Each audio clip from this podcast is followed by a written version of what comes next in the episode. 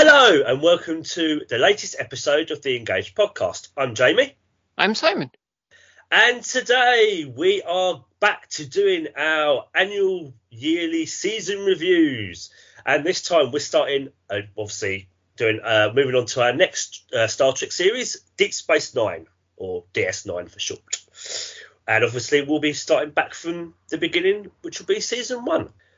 So And there's a bit of synergy as well because it's the 30th anniversary this year because it premiered in the USA on the 3rd of January 1993. mhm, Um, and then if you want a really shorter version, I'd recommend checking out Janelle Waz's video on YouTube, but it'll be in the blurb as well. Yeah. Um, the other interesting tidbit about this era is season one is the same time as TNG season six. that's right. Yeah, yeah. And I think uh, Voyager, I think was season. I think that's like season one of that was season three of DS9, wasn't it? I think. Something like that, yeah. Yeah, so yeah, just just to keep track. But that obviously that works out because we actually do have a bit in the first season, a couple of crossovers from TNG into DS9. So yeah, it's um all, obviously all that going on as well. But uh yeah, it's obviously we're still obviously it's not only 19 episodes, which is quite lovely. Because obviously it's been a couple of years since we've done this and going back into it, it's kind of I think for for both of us it was kind of it was a little bit challenging, wasn't it? Because we haven't done this in a while, and and as I think you said to me before, so I said, oh, you're going back to the beginning again, aren't you? Starting all over again. Well, yeah, it's it's harder because you have to rather than reflect back because we were doing with next year. Now it's kind of you have to kind of go impacts forward again, which is what I got out the habit of doing. Yeah. That's primarily what helps me decide what I'm choosing. Yeah. And actually, I've gone a bit OTT this year with kind of candidates. Hmm. I've got, I think, nine. Oh my so god! like half half the season. Wow. Yeah, I think for me it was uh, I went. I think I've picked about five overall. Um, and again, we, we have the same kind of criteria like we do. Normally, it's like sometimes it can be like the impact going forward the episode has, or if it's just one we really really enjoy, or it could be a combination of the two. Now, the audience may not know this. We have already done this once, way Yes. back when. Yeah. in 2012, it part of our lost files, and they will learn. And if you've been a long time listener, you will have heard it way back when You would have heard snippets of it. In some of our yearbooks, probably one of Yeah. our early first few, and we will touch on those because I think they are kind of the mainstay of the podcast, and we will touch upon those when we get to those certain episodes because they're later on. Yeah, I mean, We've we've done this before mm. a the long, thing is obviously the thing is obviously you know we'll touch upon it but obviously that was we were different obviously a bit different back then. So we're we're, we're you know we'll still have a giggle over it but i think we'll be a It's- bit yeah, it's, more. it's 11 years ago, and I think there's there's certainly been growth, and we've had a whole show in between now and then. So we had a whole next gen, so we know what we're doing with the reviews, yeah. And that I can appreciate where I missed it first time round. And I think maybe we should touch on what we went for last time and whether we and see whether we go for the same thing again because I think yeah. that's gonna be interesting. because you because i went for i picked duet. That was my main that was my favorite episode of season one and yours was um, in the hands of the prophets which was uh, obviously the season one finale.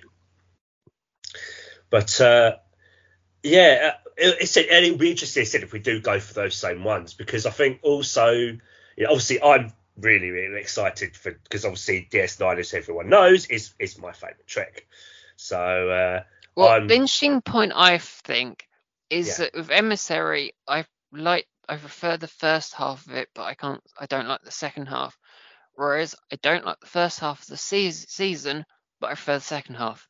Yeah, which I think is quite an interesting uh, uh, reflection, actually.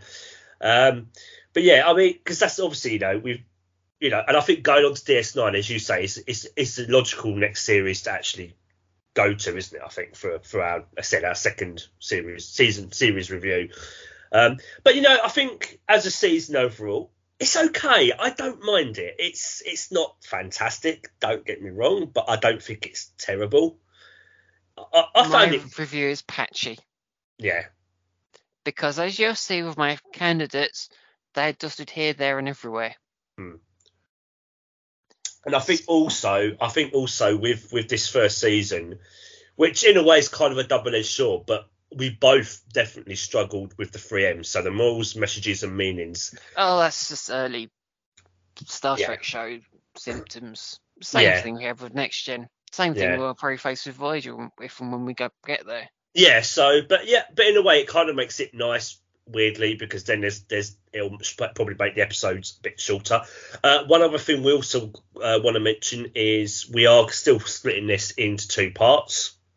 Uh, so we'll be doing for so for this for part one we'll be going from obviously reviewing emissary up to episode 10 which is the nagus Yeah, Yeah. my point to Jamie was I don't want to cut this off at Move Along Home. I actually want to leave this on a bit of a relatively sensible note and actually just to hell with it with having a slightly longer episode. It's like I could not like it's like shooting in the foot, isn't it? If you just kind of go, yeah, so we're going to end on Move Along Home. It's what are you talking about it's a it's, it's, it's a very it's a it's it's a very calm you know very serious episode it's No, you- like, it's not quite as bad as everyone makes out, but I I just couldn't do that.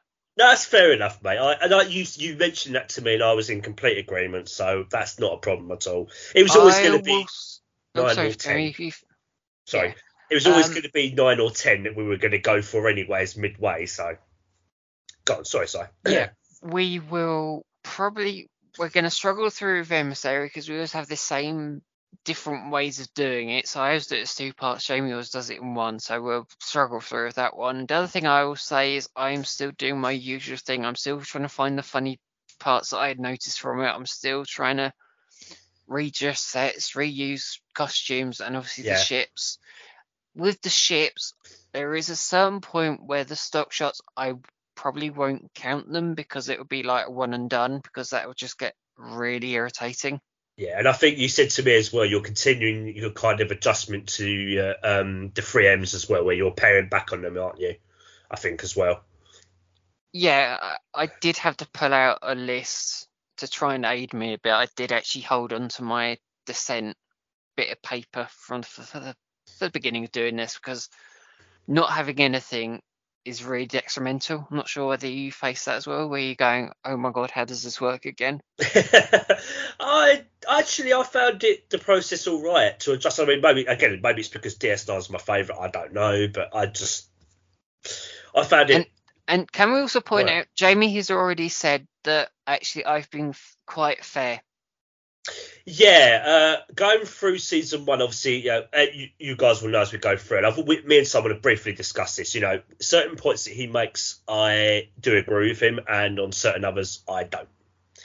But uh, but I think that's that's always going to be going to be the way, isn't it? Because I think with DS9, I'm we're going through this series. I'm probably going to be a bit more rose tinted towards it because again, it is my favourite Trek. So It's a flip reverse of next gen, if we're Yeah. honest. So it it it'll be it'll be a nice nice contradiction, and it- we love each other really when we get into arguments about Of minor we do. details. of course we do. Yeah, we Um, we always see each other's point of view. So Uh, should we get on with this because that is a Yeah. hugely long uh, intro.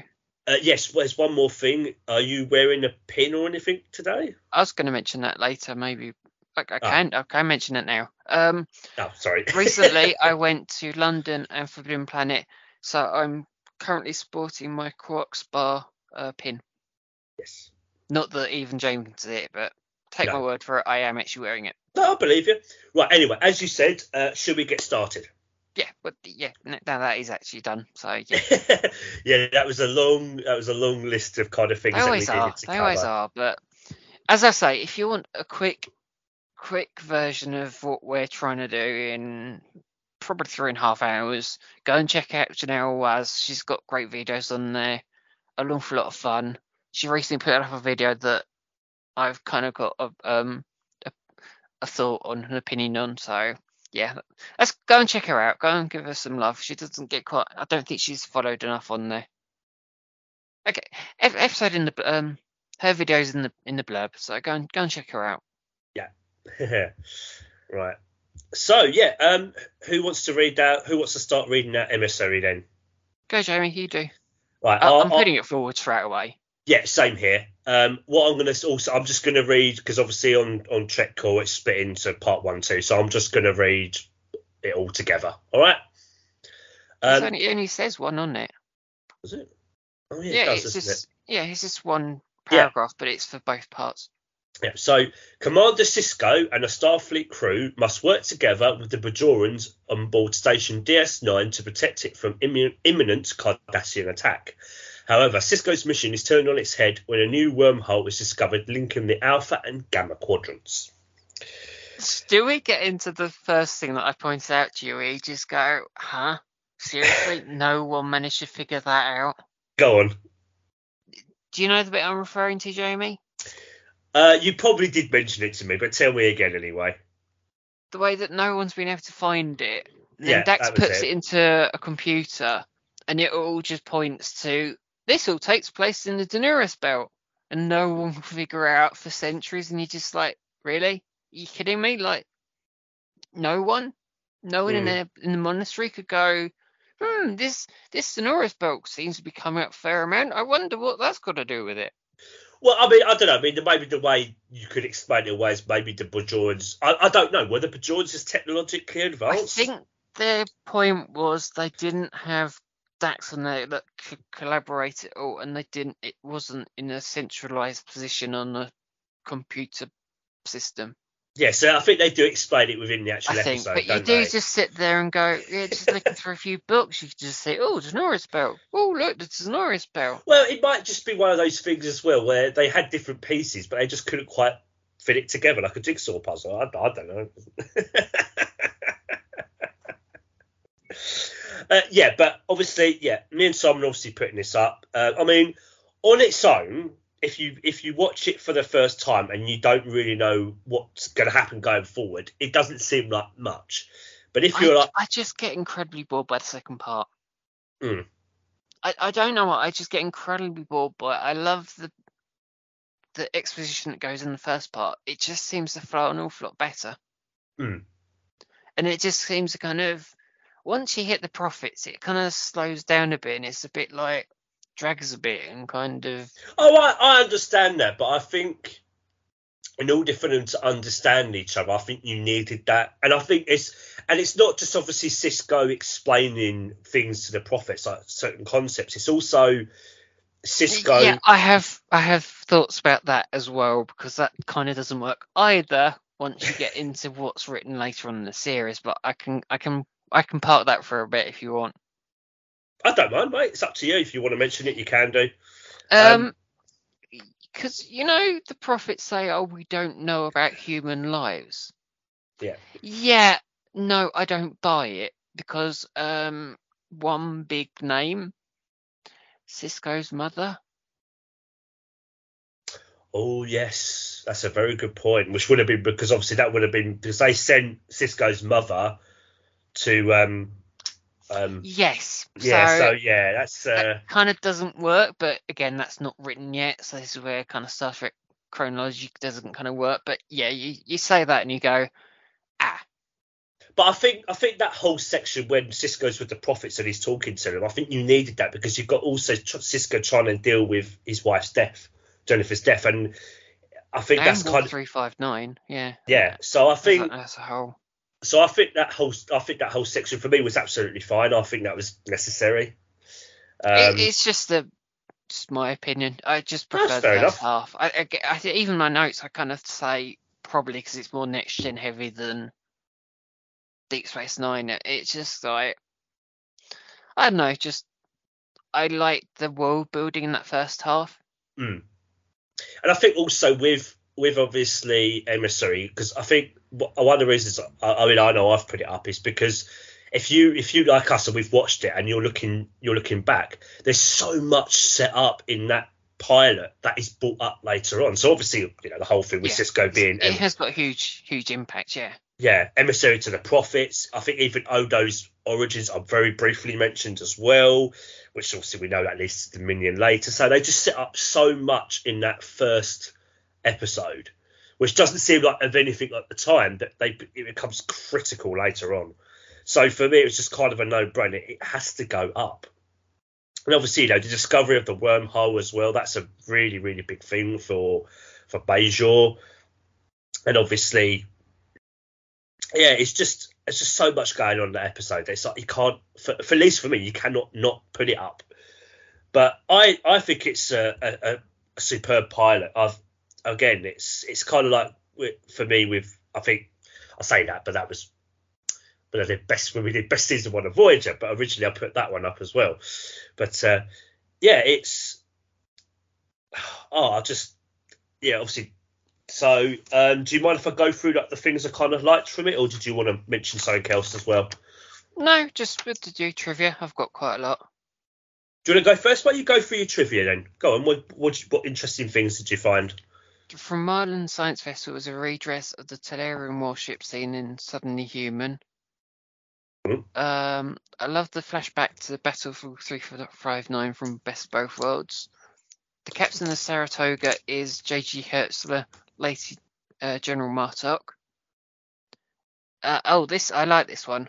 The bridge scene in the fishing holodeck program is a famous one in the USA, as it's also seen in My Name Is Earl and others. Um, it's named the Golden Oak Ranch. Oh, okay. I didn't know that. Which is a really cool thing. I saw it and just went, oh, I know that from somewhere. This is a really small thing, but pedantic. But this this is me. I hate the holodeck grid design from whatever ship they're going from. Oh, as Jake and uh, his dad are walking out of the holodeck. Yeah. Yeah. Uh, original slow opening credits, unknown station, less activity. It really is skippable at this point. I like it when you get more of the ships in there. It's like season three onwards. Uh, Predestination Paradox with Benjamin Sisko. O'Brien, good choice as a gateway character to TNG fans. Yeah. Uh, due to his experience in the Cardassian War. So the Wounded is referenced in part two. Yes. Now there is also a re- reference to Ro Laren. Ro Laren actually was meant to be in Kira's position, but what Michelle Forbes. Uh, Michelle Forbes turned it down, so they created Kira. Thanks, thanks, Jamie, covering me there. It's all right. The wormhole graphic is still an incredible graphic after all these years, and I love the space shots. Uh, oh, this one I found interesting. The Bajoran temple stairs look like the ones in Indiana Jones and the Last Crusade. Um, oh, yeah. Yeah, you know the spiral staircase. You know mm. where um, Sean Connery sits in the chair and the stairs come down. It looks like them. It does, doesn't it?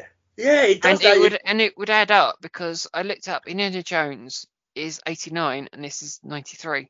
So it would add up, but I don't know whether it is. But it, it, that's what it reminded me of. It would be awesome if it was. That would be really, really cool, actually.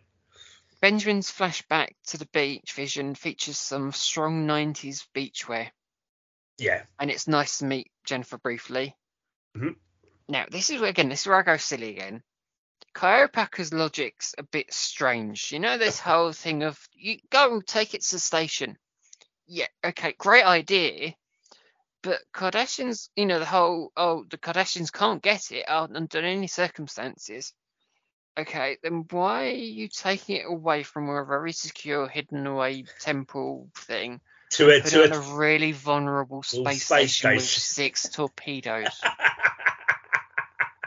which doesn't help when the Card- Cardassians come later anyway. Okay, it wasn't because of the orb, but the fact they turned up. Because you know what I mean? Like it's yeah, just like the DS9 crew, they had to bluff their way out of the situation because they had absolutely no no way to defend themselves.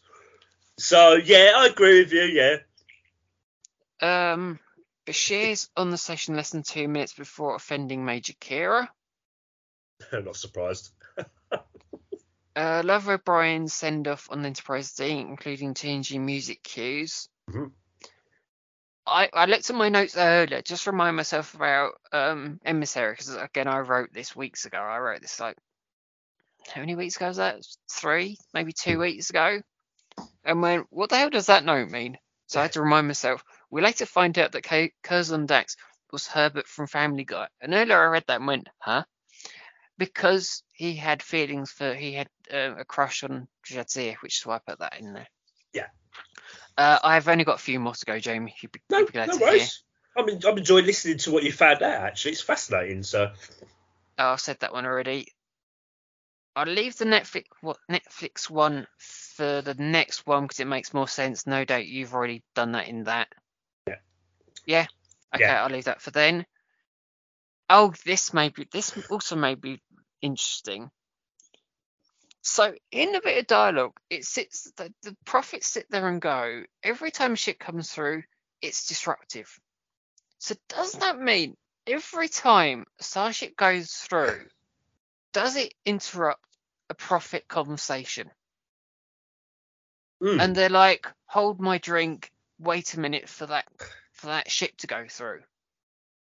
Yeah, because they say it's disruptive, but they, do they actually specify how it is, how the ship? They don't, but I just have these visions of kind of, you know, it's like YouTubers where it's like, oh no, a siren's going by. Wait a minute, wait a minute. Are the prophets like that every time a ship goes through? Very good point. I would really actually would like to know that. Uh, baseball, or as we call it in the civilized world, rounders, is a great metaphor for life. A shot of the wormhole from the lead uh, ship is beautiful. I uh, don't think they ever explain what an emissary is, or at least in this one. You would have thought you'd at least mention it. At least in part two, they might go, "Well, congratulations, you're now the emissary." Well, I think, I think they do explain it later. He's like he's like the religious leader. They do, but not Yeah. for an awful lot later. It's like season two or something. Hmm. Uh, and then the final bit of trivia that I've got for this that will make sense. An early draft called it the ninth orb. I think actually all the other thing I had in here was how do you test an orb? Do you just sit in front of it and just kind of go, "Oh, I just had a vision," or do you sit there and go, sit there for hours and just go, "Well, nothing happened." Is, is that how you do it? You just put some It- poor. it doesn't sound like a very exciting experience, does it, when you kind of put it like that? But then you Did could probably you just go. Did you just get fields of people in there and just be like, But- did you? Did anything happen? No. But then again, you could probably you could probably say that about someone who doesn't really ever go fishing or like fishing. But it's like, well, nothing happens. It's like it took hours to get a bite. But then people say, well, that's the whole point. That the waiting is the anticipation. So maybe you could say the same thing with this whole orb thing. I don't know. So I'm back on form. I'm back on form with the kind of silly comments where you just Yeah. go. Huh? no, I, I've missed that. I've missed that. So Uh, with the disruption, what must that have meant during the Dominion War? Everything's coming through every two minutes. Just like I can't finish this conversation. I am trying to like. The other thing as well, they actually forget what they were talking about as well. I, I, it's just silly things where you just go, what? Huh? Really? Okay. um, so, um, is that your last one? Yeah. Yeah, then I'm just I've just got three M's left. That, that's it. I haven't got many. Right. So I'm just going to say what I liked and what I didn't. Uh, so, uh, as you mentioned, fantastic opening sequence. We've started at the Battle of Wolf 359, introducing Sisko and his son Jake, obviously with the tragic death of his wife Jennifer. That bridges the gap between TNG and DS9.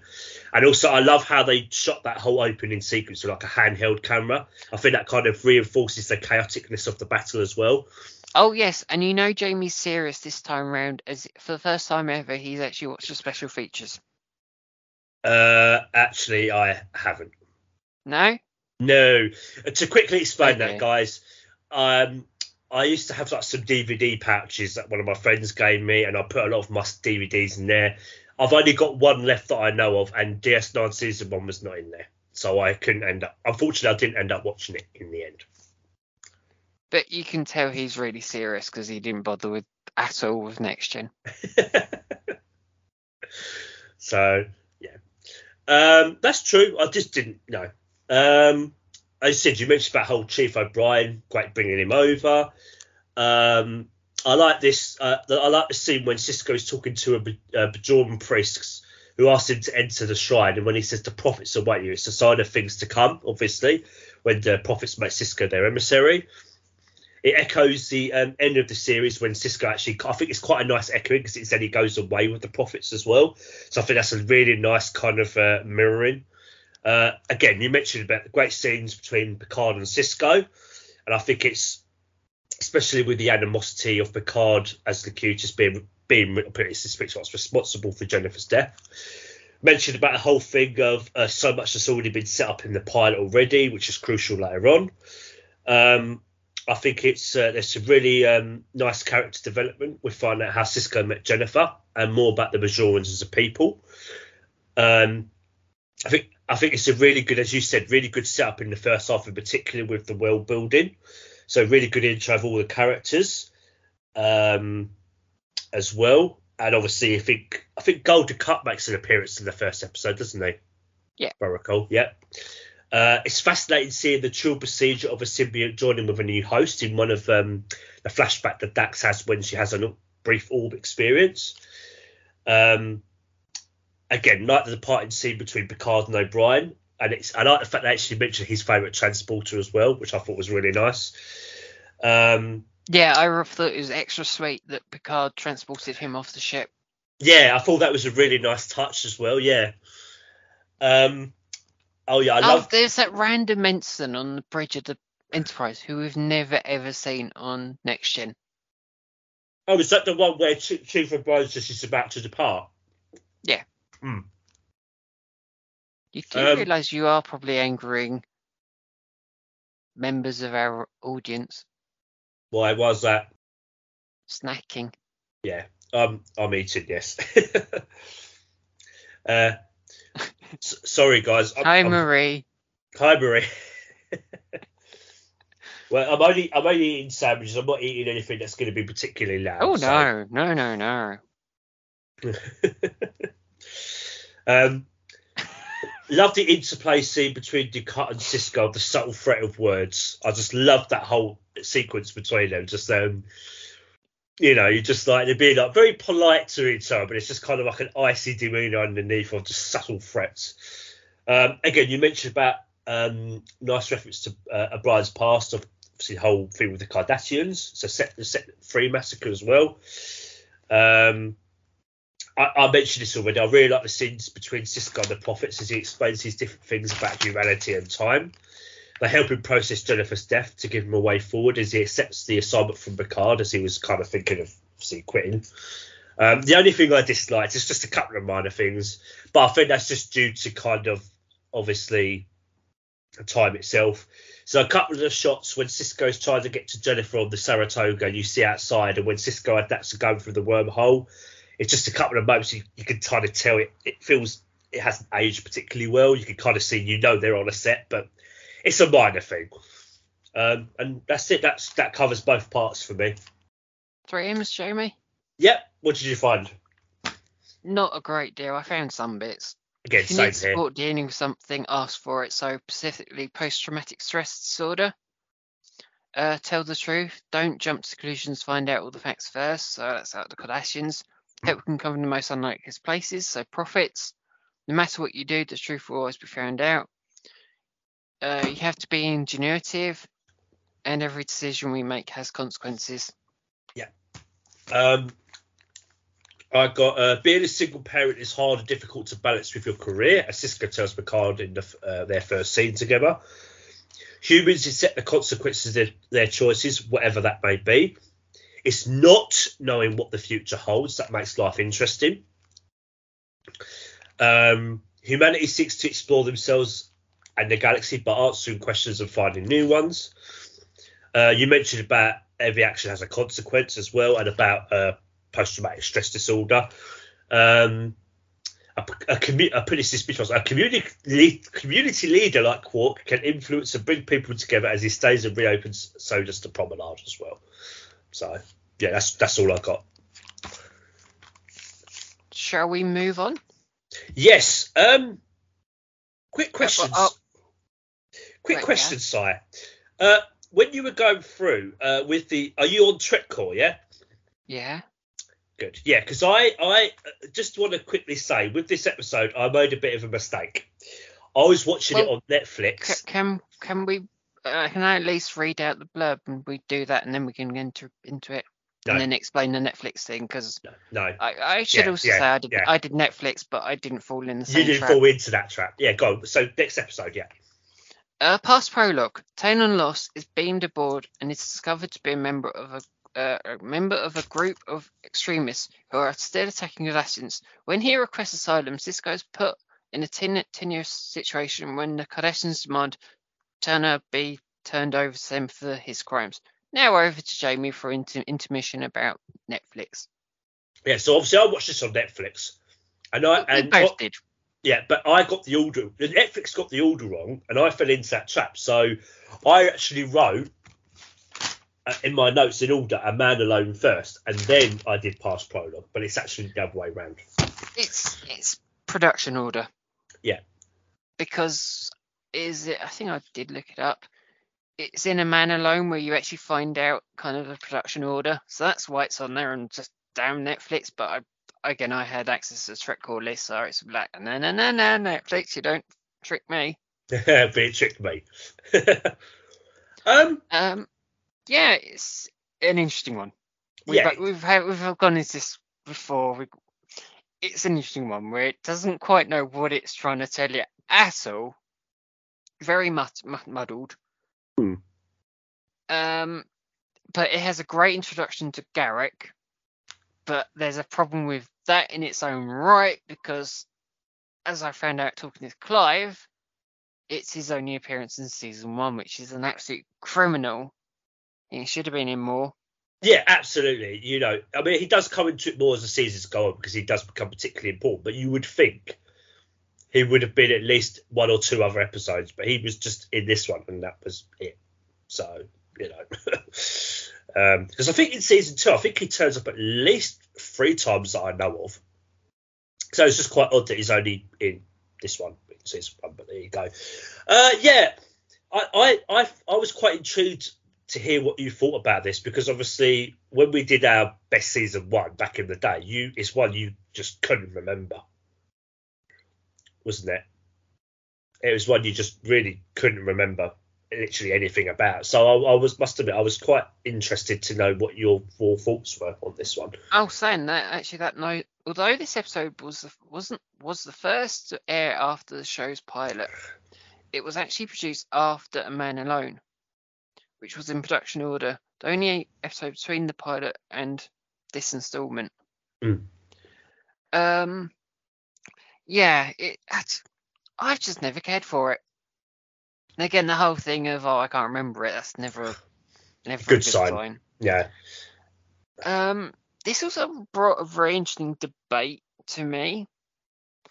O'Brien says Upper Pylon 3 is closed for 48 hours. So it brought the question up to me is when did they start using the Duran 26 hour system?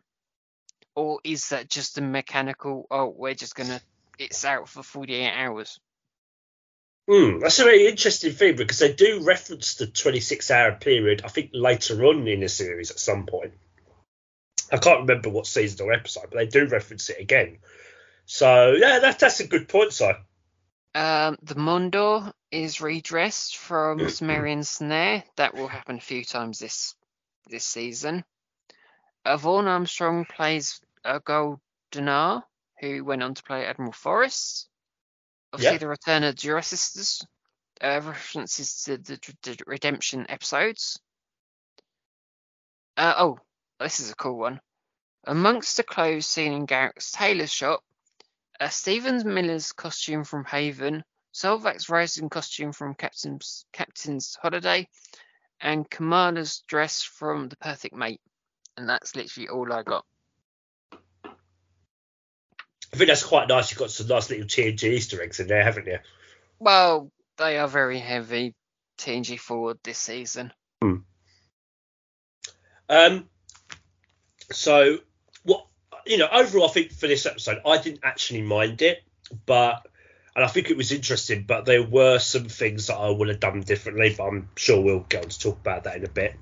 Um, so what I liked, I said, love the opening scene where Garak introduces himself to Bashir, who acts understandably nervous about the mysterious uh, enigma that is plain simple Garak. Uh, like, um, yeah, they they repeat that four times. Ju- which are why I think that's become its own thing. But they do repeat that in the episode about four times, and you just sit there going, "Yeah, I know, I got it. Yeah, I got it. Yeah, th- thanks for that." You got to mention it again? Seriously? um, I like how um, the plot of this episode is set up with an independent Bajor, uh, Bajor, uh, uh, Bajor for Bajorans that follows in at, or kind of the end of this season and in the three part at the start of two. Um, which I know you're not that fond of. Uh, head Simon's. Yeah, poker comment. face there, Jamie. Yeah. Um, I like um, I like the complexity of the issue of Sisko. If he hands over Tahna, it could undermine what he's trying to achieve with the Bajorans, but it could damage relations with the Cardassians. Uh, Kira herself under Sisko's command, but laws Bajor and her friend. She wants Bajor to be independent too, but knows they need Federation support as a necessity. She doesn't have an extreme view like Tahna does of the um, what was it the oh the cold regional government. No, of the, what was the uh, that uh, extremist group? Was it the Col Kohn-Ma? The Kohn-Ma, that was it. Now this is so I might as well lead on with this because it does tie into this point. So the whole thing with uh, Kira and the conflict that she has. You do have some of it when she's talking to Odo and she mentions what should I do. You they do have a bit of that. However, it's not enough.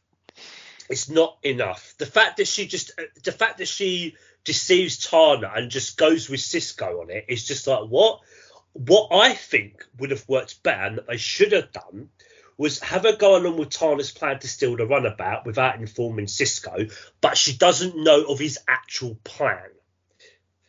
Then, when she finds out the full extent of her friend's plan, then that's when she turns against him. I think that's how they should have played it, but they didn't. Because as you say, it's too quick and it make, doesn't make really much sense. When you, you know, particularly she's saying, particularly how how she acts, particularly in the because she comes on so strongly in that first say ten minutes of the episode. Yeah, and even and she fir- turns on a ninepence, and it's a bit like what? Did, yeah, did and even something? and even with the first episode, she's quite aggressive towards Sisko as well. So it just doesn't really fit, unfortunately. So you have a bit of conflict there, but you don't have enough, and I don't think she would have gone along with it so easily. Because obviously the thing is, you can't have a known. Uh, the thing is, you can't have a knowing Tahna's plan and going along with it because that just would should just should be done. Her career would be over. But even with just stealing the helping steal the runabout, I'm okay. Yes, there'd be some sort of punishment. But if she wasn't, a, she didn't know Tahna's full plan, then I think you know you could get away with that. But yeah, it just and even even for me, I would have had the end, the end, uh, even the end scene where Tahna calls her a traitor and is taken away, and you've got Kira looking kind of upset. Well, they kind of look at each other, her and Sisko, and then they walk off. I think what actually would have been better is, is if she kind of said, "Actually, you know what? Just leave me alone. I need some time," and she just walked off in the opposite direction. I think that would have worked a bit better as well. Yeah. Yeah. So yeah, I just um, but yeah, that that's probably my biggest beef with the episode. Um, the other things I did like, though, again, nice to see the Duras sisters with references to past events from TNG. gives gives us an insight into what they're doing, and I like how they link that to the main plot with Tahna Los. Uh, and I did like the scene. I thought it was quite well acted with uh, Odo with Kira conflicted about whether to help Tahna, ignore it, or to tell Sisko. So yeah, that's that's all I've got. confused 3Ms? Yeah, yeah, go for it. Because I got a leopard never changes its spots, so turn and loss. A leopard yeah. can change its spots with Kira, so it contradicts itself. Hmm. Uh, you always have a choice. If there's something wrong, take action. People change and evolve over time. No one can be trusted. No matter what you do, the truth will always be found out uh, don't manipulate people. It never ends well, and stand up for what you believe in. I I struggled again. It's it's not one that I'm particularly interested in. So that's I, kind of. I, I, didn't mind it. I actually found it watchable. Like as you say, it's not perfect episode, but I do think it does, and it does set up stuff for later as well, which I think is good. But what you're saying about the kind of conflict of the three ends, in a way, maybe that is the point maybe that's kind of a mirroring of kind of how Kira feels throughout the episode, and even even Sisko's position. He's right in the middle of it. But, but then again, maybe they should have um, been a bit more forceful with Kira's one, yeah, Kira's but, side of it. But do you, do you, what? um, what I kind of suggested as a solution to the whole conflict thing, like the whole she goes along with it but doesn't know the full extent of his plan. Do you think that would have worked better? I don't really have a comment, Jamie. I'm not bothered enough to kind of Ah, care. okay, fair Jamie, enough. If I'm honest. No, no, that's fine. That's fine. I just that's fair enough. Well, to me, to me, it makes sense, and I think that personally would have worked better. But uh, right, the three M's. Maybe I should just go, sure, Jamie. Okay, so Maybe just kind of make you feel a bit better rather than just going, I don't care. Maybe I should go, sure, Jamie, let's go for that. true, but true. But I'd rather you be honest anyway. So, um, Well, you've got both.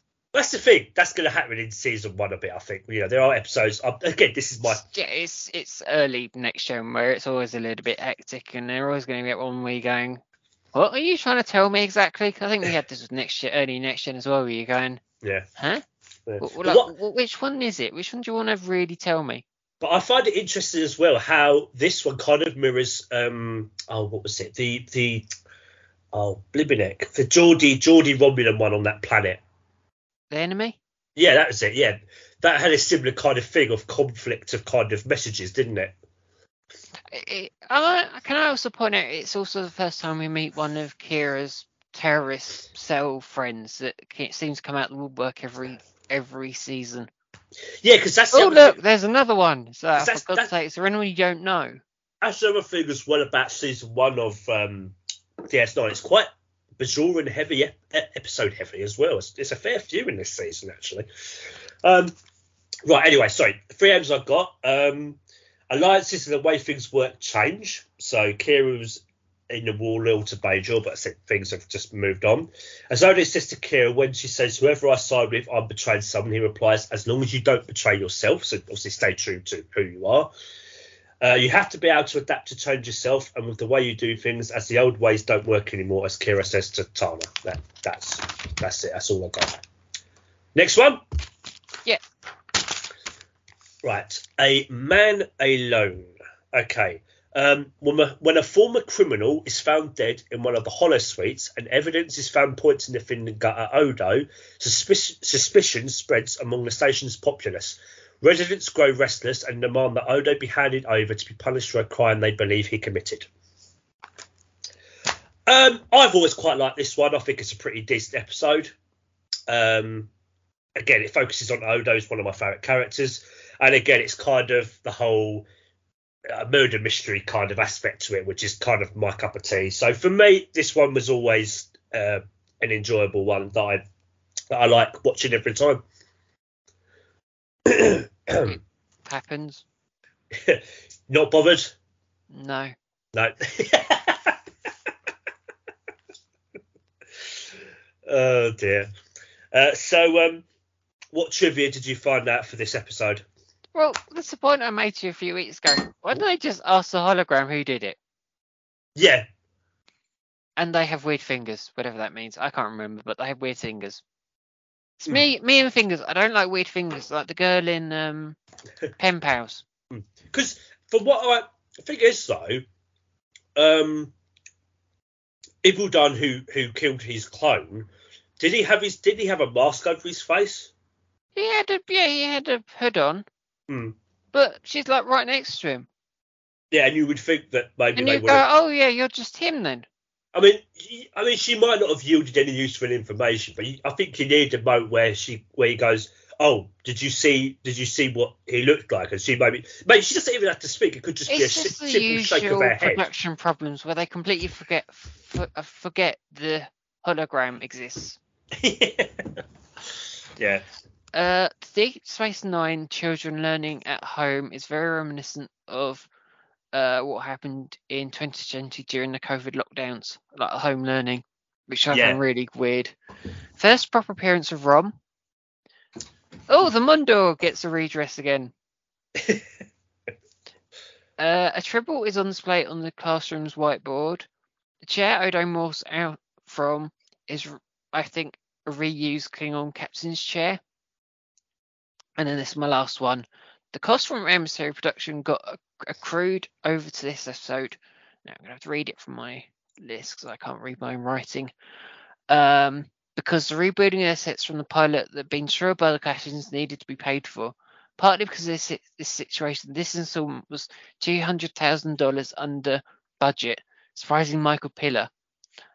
Although this this cunning plan didn't succeed, it ended up as being one of our most expensive shows, strictly in terms of extras, costumes, hair, and other things.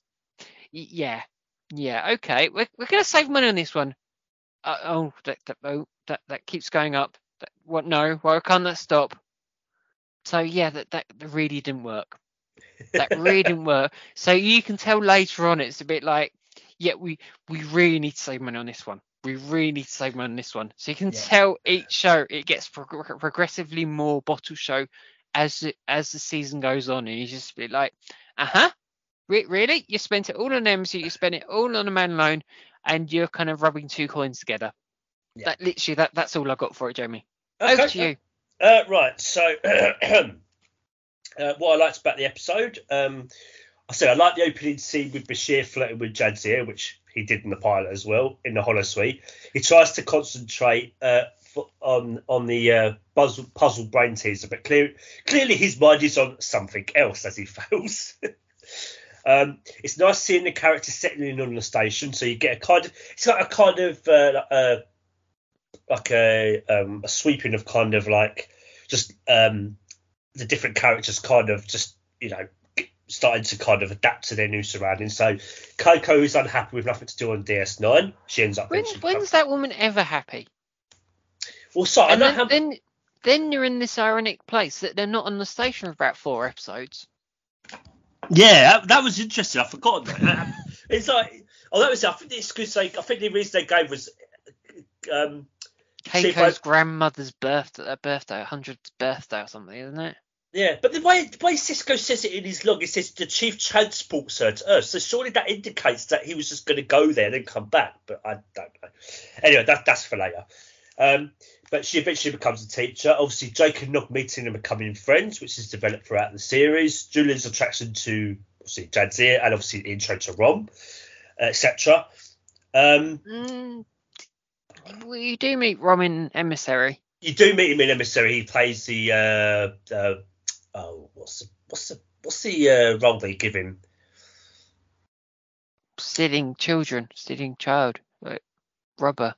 Yeah, that was it. Um, uh, sorry, I lost my train of thought. Uh, right, so yeah, uh, I like. I thought it was good Lincoln Jake and Nog meeting and causing trouble. So Keiko finding out about it and actually developing that per own purpose of having the kids go to school to give them the structure and learn. Uh, again, intriguing murdering mystery setup with Odo being the chief suspect. Um, explores interesting themes like cloning, racial prejudice, and conducting investigations impartially. I think it balances the plots of Ibudan murder, Jacob meeting, Keiko becoming a teacher, and Bashir's attraction to Jadzia well. Um, the only thing I disliked about it was it would have been nice to find out more about Ibudan's clone. What effect will it have on him? Will he become a Oh yeah, yeah. They send him on his way, yeah. Yeah, they send him on his way, and it's a bit like, oh, hopefully he doesn't turn into what he is. Well, did they just give him a different name and just kind of go, yeah. bye? Hmm. Because the only reference to it is only goes, oh, I hope he doesn't turn out like his counterpart. That's kind of it. Um, do you want to do the messages? I found quite a lot for the three M's and stuff. Treat people how you'd like to be treated. You always have a choice. Don't jump don't judge someone based on their race or racism. Don't jump on. Uh, uh, don't jump to conclusions. Find out all the facts first. Never interfere. Crime doesn't pay. Don't jump to conclusions. Infinite diversity and infinite combination, yeah, combinations. Logic is king. Don't rely on technology. Don't give up easy a solution to every problem. You have to be ingenuitive. Don't be prejudiced against a certain group. So Odo in this situation. I do, I do love your one. Don't, don't rely on technology. It's like, yeah, literally. Yeah, that, that, that, comes in quite often, so it's a quite a good little tidbit. But it's just funny though. It's kind of like, yeah, literally the whole 24th century of humanity's future is all technological anyway, so they're kind of screwed. uh, messages I got. Um, laws change depending on who makes them, but justice is justice, as only Sister Sisko. Uh, a chief suspect of a murder investigation shouldn't investigate as a conflict of interest, which they do reference in the episode as well. Uh, explores the idea of cloning, so Ibudan uses it to create a uh, clone to to kill it and frame Odo for murder. Again, prejudice against Odo because he's different. Uh, the mob call him a shapeshifter freak. And I think that's what they call him, don't they? Um, it's not fair to judge someone because they are different. In this case, you know, you mentioned the whole uh, uh, racial thing. Uh, never take something at face value. So the evidence suggests that Odo is a killer, which is what the mob believes, but the truth is different. That's what I got. Uh, next one. Yeah. Yeah. Uh, right. So, Babel. O'Brien accidentally activates a concealed Bajoran device designed to release an ad- adaptive virus into the food generated by replicators. Quark unwittingly spreads the virus to all his patrons through the bar's replicator, and a station-wide epidemic ensues. Well, that's not technically true. He goes to guest quarters and then does it that way, but Yeah. yeah, Um, not great. Not great at all.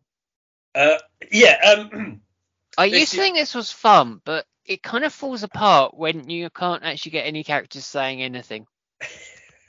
yeah. Um, but that in itself is a point, Si. It just shows you how important being able to communicate in whatever way you can, whether it's sign language, writing something down, or verbally speaking, just how crucial it is to how we function as a society. So that in itself does say something. Sure, Jamie. Just saying, just saying. But no, I do agree with you. Um, oh, this is the first episode I just wasn't bothered about. I, it it was all right, but I just I didn't care for it. It was nothing special, unfortunately. So I definitely I do agree with you on this one. Um, I thought um, interesting idea of an aphasia virus where auditory and visual stimuli are affected. You can't understand others and vice versa.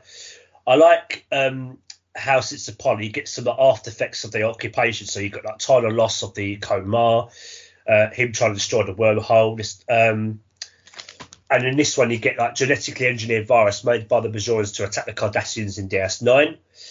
Um, DS9 quarantine has kind of echoes of the 2020 COVID pandemic, which I think kind of again I know obviously they wouldn't have predicted it then, but I think it shows this one. And you, was it the one you went you, you had a reference to that as well? Was it a man alone as well? Yeah. Yeah, I think that just shows how ahead of its time DS9 is. Um, well acted by the cast, especially when they're afflicted by the aphasia virus. I know we have different points on this, but I just I love how Kira kidnaps Doctor Surmak from his office on Bajor. She goes, "Hello again, Doctor. Just want to make check that you're still in the office before she just she just transports him up to the runabout." Yeah, but the poor guy didn't have anything to do with the damn thing. I know, and she infects him as well, doesn't she? Yeah. um, I like how Odo and Quark have to work together and upset the end when everyone else is affected by the virus. Um, I think that's because you referenced that to me, didn't you, a couple of days ago? So it's quite nice that Odo and Quark have to work together a couple of times to kind of, you know, uh, solve things. Um, as you say, things I didn't like. can I also point out, it's my first point, Quark does exaggerate the problem. Yeah. So he is the kind of solution and the problem of it all. Um, I said the only thing I didn't like is kind of said lack of character development. As you say, it's kind of hard to when no one speaks for like most of the episode, or you can't understand what they're saying. Um, yeah, that's that's all I've really got for that. So As I say, a case of Quark exaggerating the situation, the problem. First credited episode for Ira Steven Behr. O'Brien has ordered his coffee black double sweet since Rascals.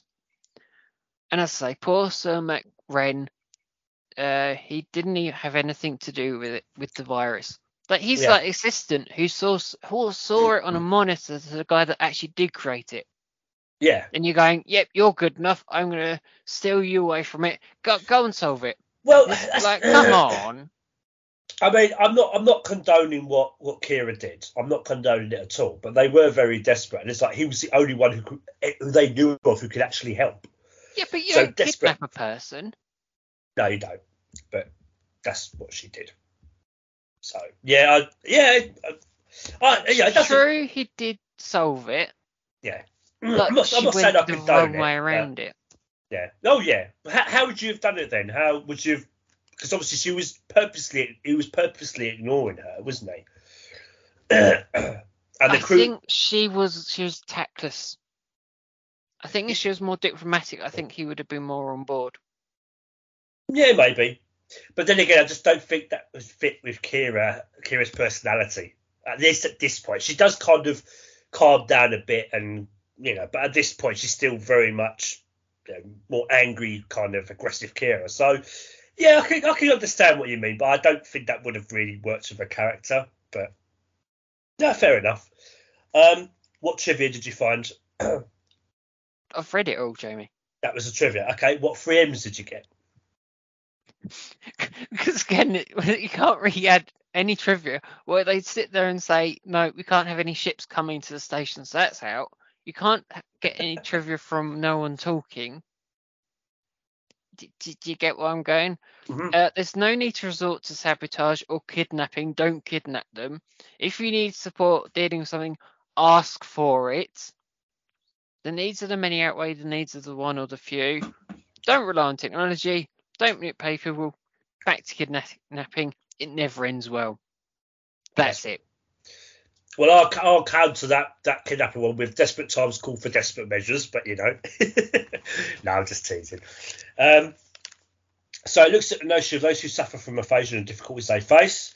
Communication through speaking uh, and visually is key to function. When you can't, everything breaks down. That's all I got. Next one. Moving on. Yeah.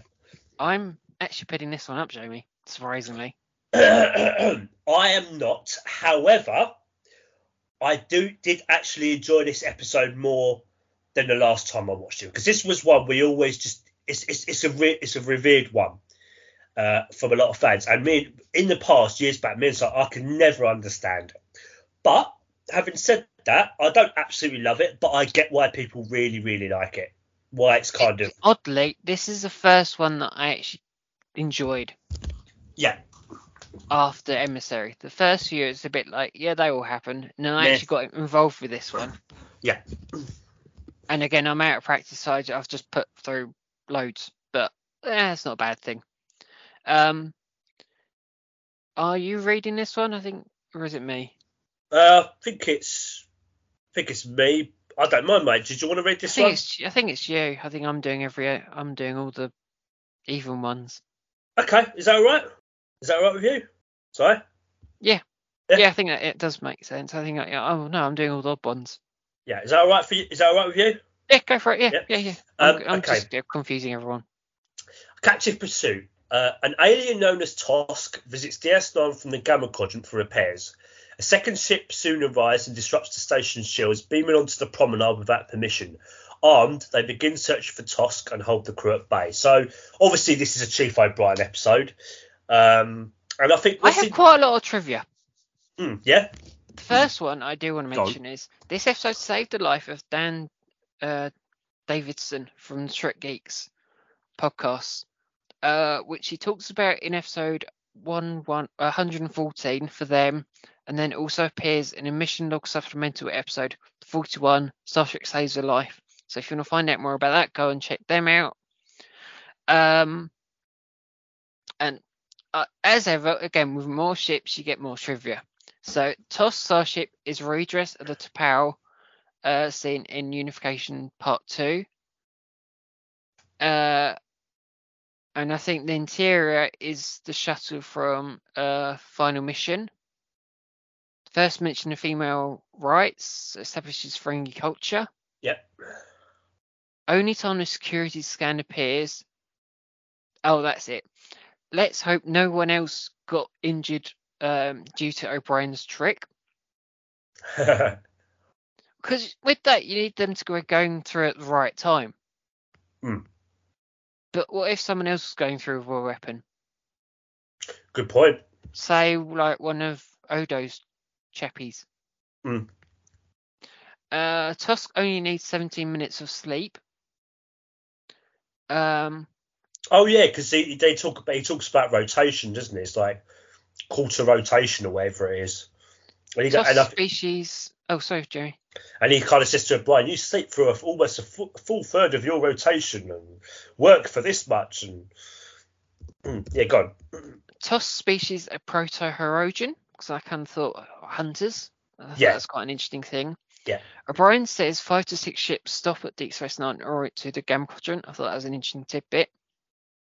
Now, the Tosk Hunter's starship is a Regis Tarellian starship first seen in Haven. Another Haven reference. The uniforms look like the aliens seen in Gerry Anderson's UFO. First appearance of the doors to holding cells and wanted posters in his security offices. Um, replacing plain walls with uh, octagonal lighting.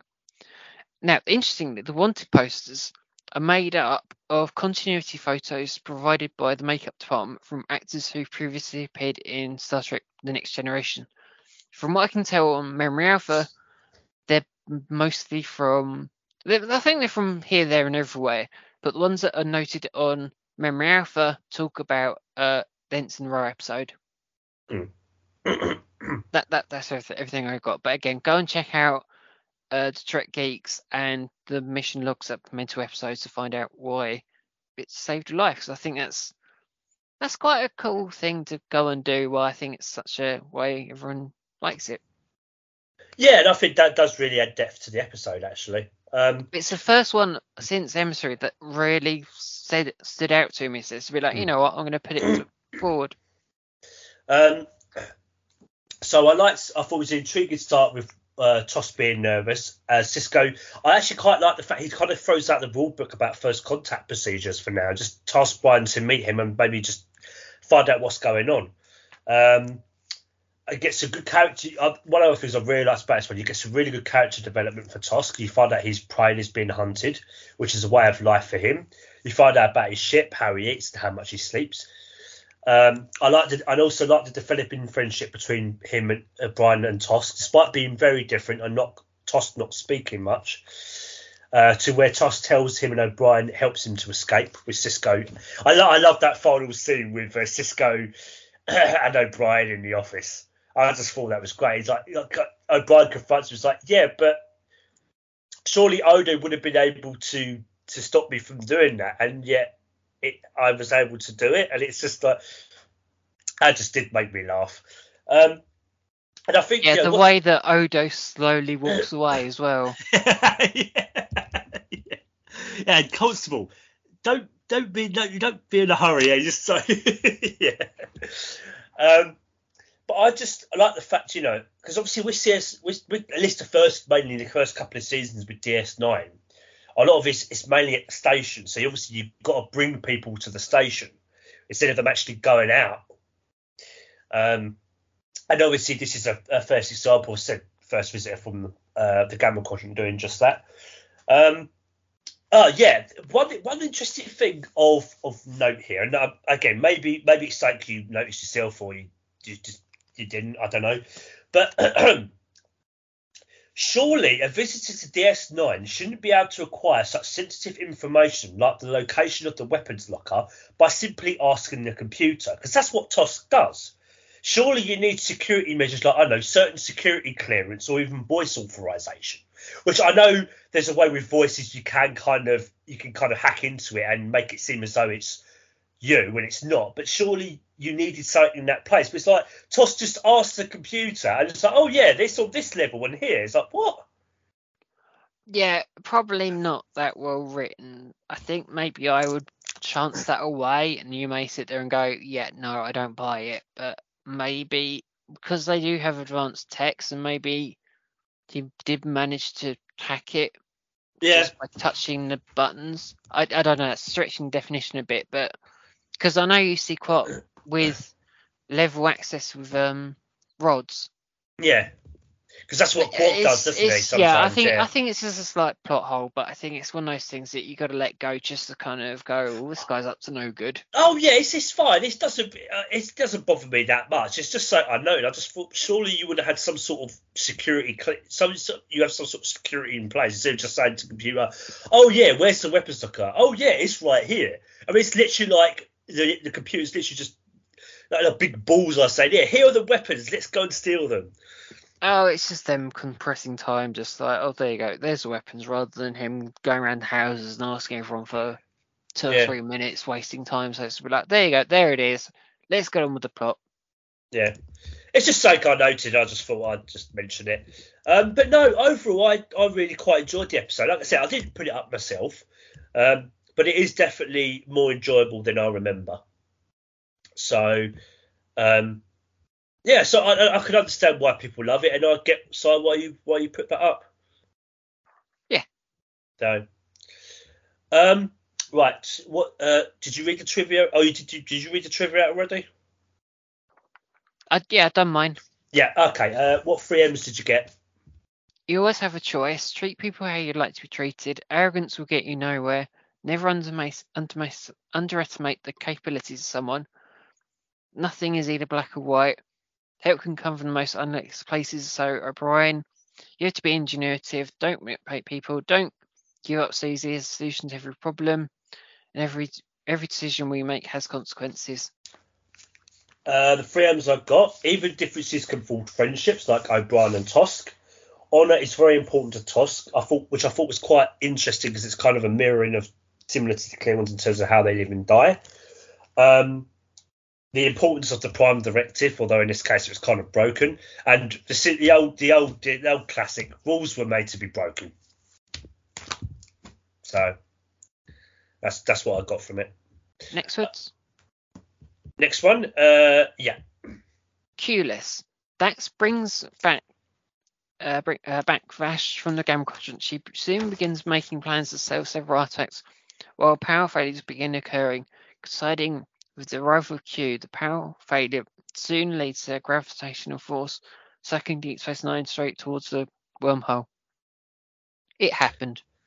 Um, again, I quite, I quite, uh, I, I didn't mind Q-less. So it's one I've always found uh, mildly enjoyable. I don't mind it as an episode. It's it's it's certainly watchable enough. Um, so uh, I like the start of Bashir telling the Bajoran woman about his medical um, exam and how he mixed how he mistook a pre-ganglionic uh, fiber for a post-ganglionic nerve. I actually wrote that down exactly, which is which at the time just seems like a really innocuous thing, but that's that's a brilliant setup for later. I think he's referenced it a couple more times, and he sets up for later in season five because obviously Bashir deliberately did it that way, so he so he would hide the fact that he was genetically engineered. Um, I also noted that the Dr. Bashir is such a flirt. He flirts with Vash and Dax. Dax again. Um, it's nice to see a crossover of Vash and Q from TNG, especially find out what Vash has been up to after her and Q from the episode Qpid were a reference to Picard. Um, and again, it's nice they reference obviously Chief O'Brien and Vash because I think they very briefly did meet in uh, TNG, or at least they were in the same room together at some point. I think. Um, funny scene between Quark and Vash negotiating profit with her giving him Umox because uh, that's what um, one of the other things about season one, which I think we both kind of say it's uh, it's thankfully it, you don't have any really kind of sexist or racist undertones, um, which I think is nice. Because um, I thought I think TNG there was some of that in season one, wasn't there? With a few episodes, wasn't there? Yeah. Um, so yeah, I said that was a good scene. Um, great acting from John de Lancie and Jeffrey Hetrick as Vash makes the episode fun and entertaining, like the boxing scene between Sisko and Q. Uh, nice mystery setup with what's causing the power drain on DS9 systems, with assuming them assuming that Quark is responsible, but it's one of Vash's gamma quadrant trinkets that actually is a life form. I thought it was really cool seeing the station move on thrusters. I think the only time in the show you do, I believe, but please correct me if I'm wrong in saying that. Um, I, and also like the ending with Vash asking Quark the location of the ruins of Turkanus 5. Uh, Vash decides not to go back to Earth because obviously I think she hadn't been there in like 12 years. And I think actually her not going back to Earth, I think makes sense for her character because she's always been an adventurer. So I think if they'd gone that route, it wouldn't have worked. Um, and yeah, that that's that's what I liked. In terms of the three M's, there wasn't really anything I really disliked. So Take it away, sir. Now, one thing you didn't mention was Jennifer Hendricks worked with Max Grodénchik, Rom, when he appeared as Sovak in Captain's Holiday. Yes, indeed. I did forget about that. Looks like Q did what the fourth Doctor Tom Baker did to his companion Sarah Jane Smith, Elizabeth Sladen, left her in Aberdeen, Scotland, when she lives in uh, South Croydon, England. Uh, Q's still sporting his TNG captain's uniform. Uh, he'd reused the S9 uniform in Voyager. First mention of Odo's bucket. Um, Dax's quarters features a replica of the facility idol seen in Raiders Lost Ark. Uh, I think that's everything else. I think you've kind of said my the other two that I had written down, so I'm not going to Okay. repeat Oh, them. okay. Sorry. No, no. They're obvious things, Jamie. I'm not not, not worried. Okay. Um, what messages did you get? You always have a choice. There's no need to resort to blackmail. Her advance we get were still fallible to be tricked, fooled. You only live once. Things don't work out. Don't things don't quite look as they appear. Things don't work out quite how you'd imagine. Logic is king. Every decision we make has consequences. Don't give up the solution to every problem, and don't make people. It never ends well. That, that's everything. Uh, I got stay true to who you are. So Vash is an adventure and will not enjoy going back to Earth.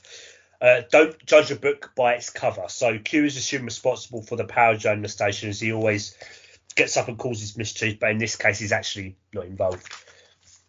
Um, next one. Yeah. Uh, right. Uh, next one is Dax. I'm actually putting this one up.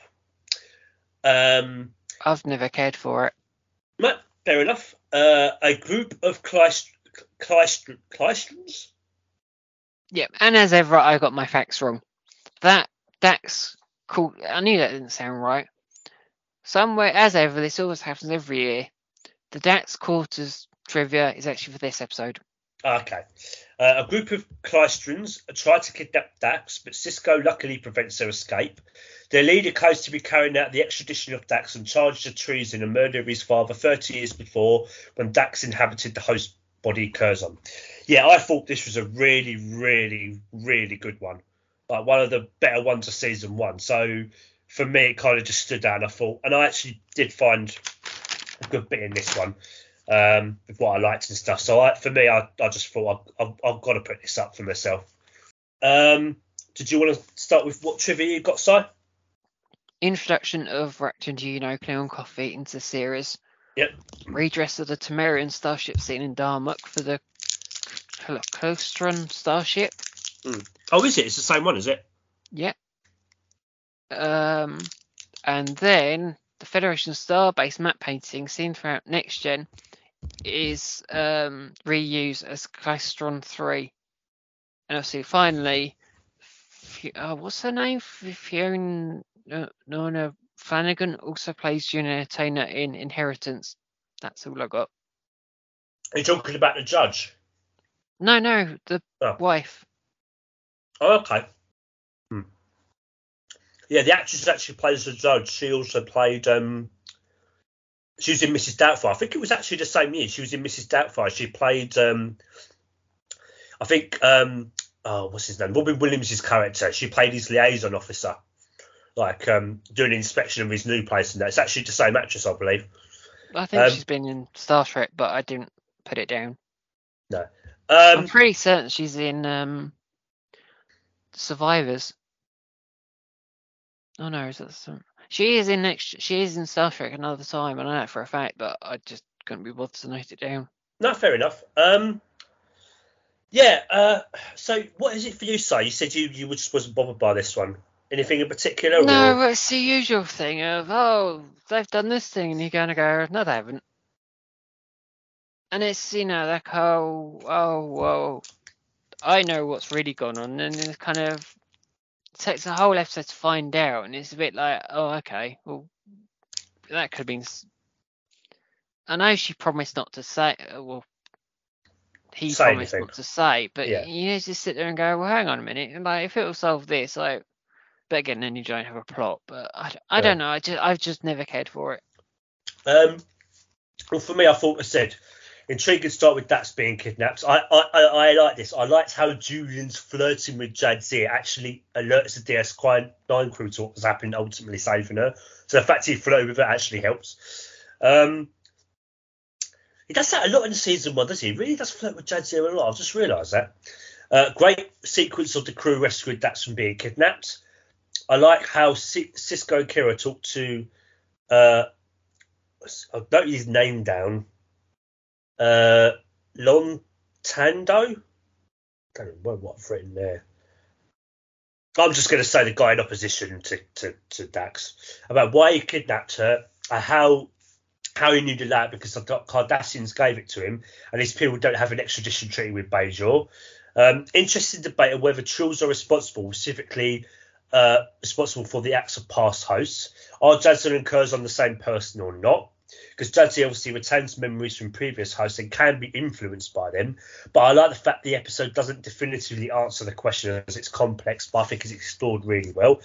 And I think that that contradiction kind of comes through with, you know, Sisko obviously is arguing throughout that Jadzia and Curzon are completely different people, which obviously kind of has to because, well, that's, you know, otherwise he'll lose and Jadzia will have to be extradited. But he still refers to Jadzia as old man, like his interment, his endearment for Curzon. Um, I think it gives Dax some great character development. Find out more about Curzon. The fact that Jadzia honoured the general who was a traitor and his wife after all these years um, is commendable, uh, especially with Curzon obviously having an affair with the wife. Um, I like the courtroom uh, courtroom crime angle explored in the episode about trills and symbionts as we find out more about them, like 93 hours after the host and symbiont are joined, one can't survive without the other. Um, and I quite like the final scene with Jadzia and uh, Enina Ta- uh. I thought that was quite a touching final scene. Uh, and I didn't dislike anything. It all worked for me. Um, the messages I got were crimes like treason and murder should be punished by those that, that commit them. Honouring a friend's memory can mean everything, even if they committed the treason. So Jadzia and Enina um, lied about the general to protect him and their people to keep peace as the general was revered. Uh, as said, uh, Trills are hosts and symbionts responsible for the actions and crimes as previous hosts. So it's kind, it's kind of a, like a, uh, you know, kind of every action has consequences kind of thing. So that's about it. What did you get? I kind of followed suit. Take responsibilities responsibilities for your actions. Don't jump to conclusions. Find out all the facts first. Truth will come out eventually. Everyone makes mistakes. Every decision we make has consequences. Guilt is a powerful thing, and don't live life by a lie. Yeah. Uh, so yeah, for me, that one said that was definitely what I wanted to put up. Uh, next one. Yeah. Uh, the passenger. Is that me? Oh yeah. A runabout is sent to the aid of a crippled cabal prison ship uh, containing co- a notorious. Huh? Uh, Kobliad that, that, that word, containing a notorious criminal known as how Rao Vantika. Although he's dead, Dax discovers that he was capable of transferring his consciousness into the mind of any other being without the consent. Yeah, which you can spot a mile off. Yeah, it's um uh, an interesting one. Uh, I didn't mind watching it. I didn't mind it. Um, I think you said to me years ago, it's the whole. You said to me years and years back, it's kind of like the invasion of the body snatchers idea, isn't it? Yeah, well, we both said it weeks ago. Like you can spot yeah. instantly that it's Bashir. Like he's the only one he, who has contact with him, so it's a bit like, well, who's who's it? Who's it going to be? Yeah, I think actually one thing I do want to address with Bashir in season one is um because obviously this is his kind of first main episode was you what was it you said about Bashir in season one? You found him kind of. I annoying. was going to bring him up. I was going to oh. say irritating. I was going to bring that up in like storyteller or something. Should we leave it till then? No, say it now, Jeremy. Yeah. So you said you found him kind of irritating throughout season one, didn't you? Yeah. Uh, uh, actually, no. I was going to bring it up in uh, Forsaken. That's where I was going to bring it ah. up. Ah. Um. Yeah. You, you, you said to me you didn't mind but no, I, I mean on my nerves. Like he doesn't add anything for the first half of the season. I, I do agree that they the writing for him they struggle to find anything for him. I do agree with that. In terms of annoying, I I, I, I didn't find that personally. I mean, I can understand why you would. I definitely do understand that. I think for me, what they were kind of going for which is kind of young, brash officer who's kind of a bit overconfident, but maybe kind of arrogant a little bit, and he's like really seeking adventure. And he kind of, I think he's quite I think he's quite excited about the assignment, but also nervous. So he's very, as you say, he's very overconfident. He gets very nervous when speaking to like Chief O'Brien later on. He's like he kind of rambles on a bit. Actually, he kind of reminds me of me sometimes, actually, in that regard. Um, so I personally didn't mind it. I actually quite like that side of him. Uh, and I think it does show, he does kind of, as you say, he does later on, he does kind of calm down a bit and mature. And, but I think that's really good character growth. Because in a way, I think you kind of see he's kind of like a bit like a like Harry Kim, isn't he? A little bit. Didn't you kind of make that comparison? Uh, probably. I can't quite remember. But yeah, it's. Uh, I don't know. I just. I, I think he annoys everyone the instant he gets there when he annoys Kira.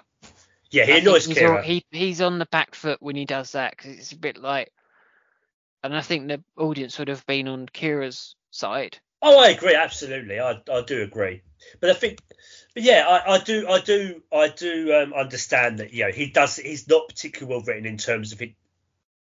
He doesn't really get much to do in season one, as you said. They, they struggle to find out where to really place him. So I do definitely agree with you on that.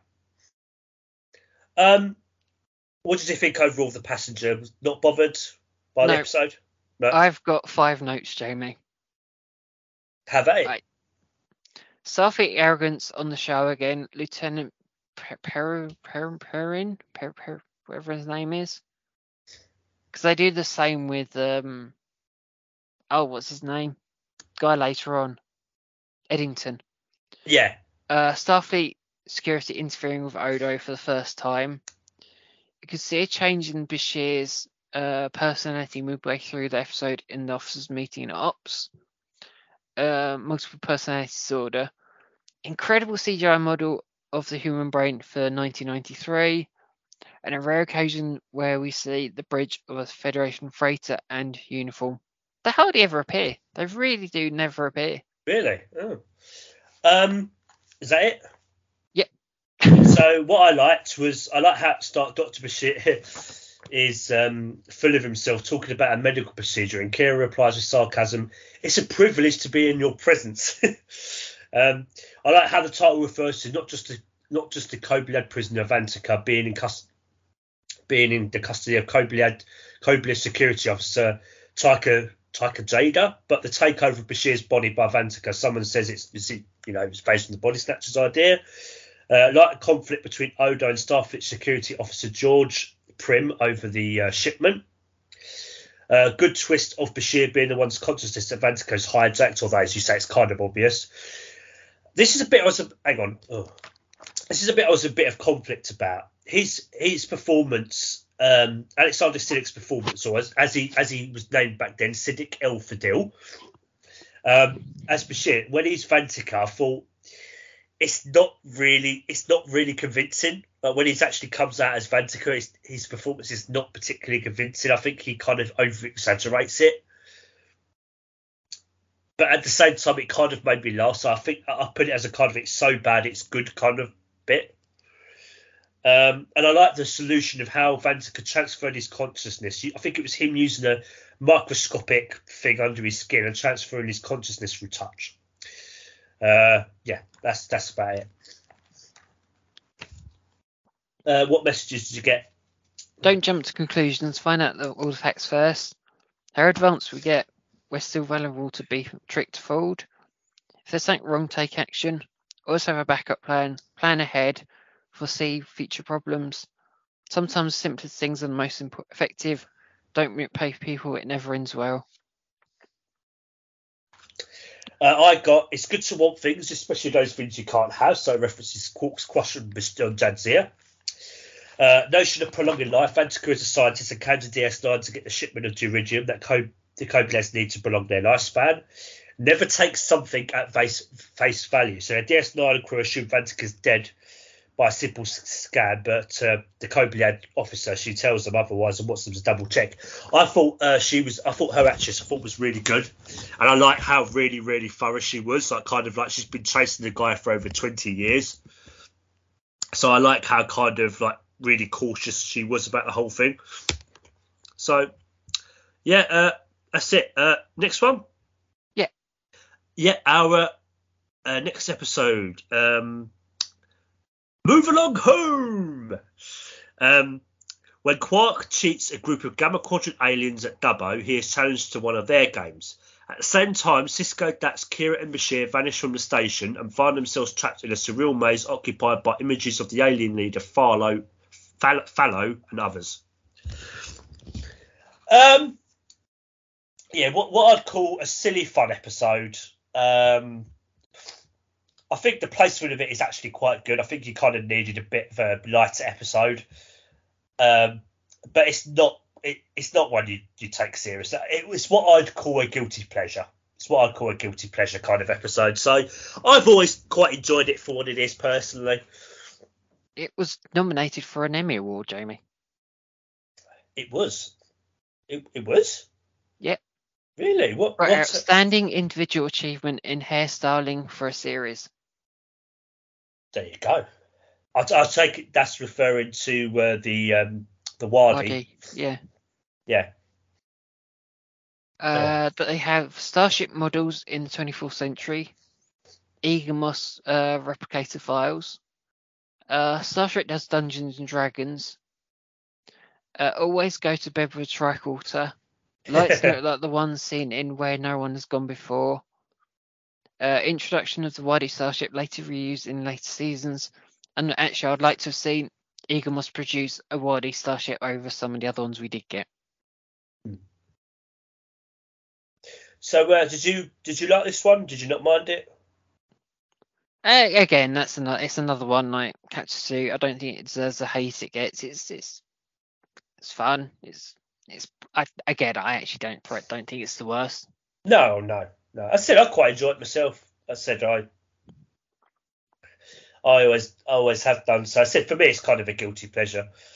So um right, so let me just get my notes. Uh, so what I liked about this one was um so I like how the Wild is the first delegation from the Gamma Quadrant and like playing games. Uh, I put a silly but fun and entertaining episode with DS9 taking part in the Wildy game. Uh, Chula, especially the singing scene, singing scene. Allamaraine, count to four. that bit is just classic. Um, nice to see George Primmin off Starfleet security in this one as well. Inter- I, it's, quite interesting that O'Brien hasn't been in like the last three episodes. Uh, good placement, I said it already about the light episode after the more serious ones like Dax and the Passenger. I like, I really like the begging scene with Quark on his knees that wanted to sacrifice one of the crew. I, I really like the surprise look between Odo and, and Falow. Uh, they give each other as, as Quark's begging. Uh, and that's it. Uh, the messages I've got. First contact has to be handled delicately. Don't let sentiment get in the way of command decisions, as Dax says to Sisko when she's injured and says he and Kira should leave her behind. Cheating, as Quark does when he rigs the dabo table, can have consequences, like making the DS9 crew take part in the Wadi game. Luckily, they were never truly in danger. Risk and high reward go hand in hand. It's knowing when to take that risk. Quark having to decide whether to make the players take the short path or not. That's, that's it. That's all I got. You always have a choice. Life is there to challenge us mentally and physically. Teamwork is an important part of life. Tell the truth. Help can come from the most unlikely places, so Quark and Odo. Life's a gamble. There's good in everyone, so Quark. Don't pay people and everyone's well. Every decision we make has consequences, and guilt is a powerful thing. Fair enough. So yeah, I, I think that's it for that one, isn't it? Yeah. That was that was um, really quick. so we're now on to the last episode of uh, part one. Nagus. Quark receives a surprise when Grand Nagus Zek arrives on the station. To everyone's surprise, Zek announces his retirement and declares that Quark will succeed him. Soon Quark discovers that some are jealous enough to try gaining position of Nagus by killing him. I'm actually surprisingly going to put this on f- forward. Fair enough. Um, I didn't mind. It was okay, but it did really massively stand out to me. But it's, I've it's, I've learned when you do these first few seasons, you can't be picky. No, but I think I think it's um, I said it's the first Ferengi episode, and this is obviously I think I've mentioned this before, but I'll quickly say it again. Um, obviously, you know, I used to hate the Ferengi in Next Gen, and I think DS9 DS9 was shown actually maybe changed my mind on the Ferengi, particularly Quark. So Quark, Rom, and Nog. So the Ferengi definitely are developed and written much much better than they were in TNG. But having said that, I think TNG did lay a little bit of the groundwork in that because well they create the Ferengi technically in the first place, and you did get you did get like a a, a couple of brief glimpses of actually the Ferengi are not all the same. I think suspicions being the key example. Um, so um, yeah. Um, so you put this episode up. Any any reason in particular? Is it kind of like the impact it has on the future and that? Yeah. And the whole fact we go through this whole thing again in season seven. Yeah. Um, what did you get for uh, trivia and stuff? Introduction for Grand Nagus uh, Wallace Shawn. First time Quark thinks he's he's becoming Grand Nagus. First mention of the Gratitude Festival and the first and the fire caves or caverns. I think Rom's makeup changes. Oh yeah. Uh, sweet moment, Jake teaching Nog to read. Yeah. This one, I don't think many people will pick up on. Quark holds a Corvus Gilvos in his office, uh, last seen in the episode New Ground. What's Two that? The Corvus? Sorry, sorry, the Corvus. What? Corvin Gilvos. It's a creature from New Ground. Oh, is that the one that uh, uh, Alexander interacts with in the Arboretum? Yeah, the hand puppet. Oh, right. Okay, yeah. Okay. I didn't know. That's quite cool. Okay. Two working titles for the episode were Friends and Foes and Friend Like Friend Like Me. Uh, and Morn is seen laughing in this episode, but he never opens his mouth again throughout the series. Oh, I didn't check up on that bit. Okay.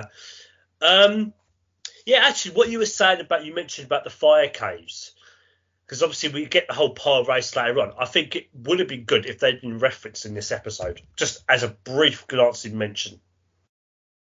They are. The Pah-wraiths. Oh no, the ca- the caverns are, but no, but yeah. I, again, I, at that point in time, I don't think the Pyros were even conceived at that point. No, they weren't. Um, so yeah, what I liked about the episode, uh, nice to have the first rig episode focusing on Quark and Rom, and obviously Nog as well. Um, some good character development for the Ferengi, like meeting and finding out about the leader of Ferengi Society, Nagus, who loves he loves his tube grubs. Um, interesting how Grand Nagus makes Quark his assessor as a test, which Krax fails at his that's his son. The Zek fakes his own death. I you like to see his son yeah. again. No, you don't. Um, which again would have been nice, but you know like the subplot with Jake and Nog at the school with their argument and him teaching Nog how to read, as you say, it's a really sweet moment. It's good to see how their friendship grows. Um, I like how Roman Krax, or his ex son, team up trying to take out Quark, especially where Rom tracks Quark in the airlock. Um, I think I think that's really cool because it's more there's more to Rom than meets the eye, and actually I think it shows how clever he really is. It's that kind of because I think he's the one that actually designed the the, the uh, Ferengi bomb, wasn't it? No, I think they just bought it. Okay. There's um, a bit. There's a bit of exposition from Odo. It's a bit like, yeah, you can pick these up on the open market. It did. It did strike me though that uh, that Rom wasn't even. Uh, you know, it's clear what he's done to Quark, and yet Odo didn't even throw him in a cell. But you know, okay. Um, uh, the messages I've got um, never judge a book by its cover. So Romsey's incapable, but he fooled Quark. Being in power can be complex and full of responsibilities and fraught with danger, as Quark is targeted for assassination. Uh, the first rule of acquisition once you have their money, you never give it back. The sixth rule never allow family to stand in the way of opportunity. Rom tries to fulfill this by attempting to kill Quark so he can take over the bar. As Rom won't, as, um, as Quark won't give it to him despite being Grand Nagus. Um, children need to know their boundaries, as Dax says to Sisko when Jake is out late again and doesn't turn up for dinner like he was supposed to. Um, and I think that's all I got. There's no need to resort to violence or assassination. Treat people how you'd like to be treated. Never under- underestimate the capabilities of someone. Yeah. Power corrupts, absolutely. Yeah. No matter what you do, the truth will always be found out and don't walk blindly into a trap. You know, I think actually with DS9 season one, I don't think there's going to be a, a corrupt admiral, is there? I don't think there is actually, which is quite refreshing. Hmm. Uh, Sorry. I think they come later. Yeah, corrupt. Never trust admirals. uh, so is that it then? Yeah, that's it for part one. Okay, uh, should we quickly recap what we've put up or not? Uh, no, we'll do that for part two. Yeah. yeah. Okay. So that's it, guys. That's the first ten episodes of our season one review of DS9. Um, and yeah, we'll be back. Back. We hope you enjoyed listening. We'll be back soon with part two. Bye.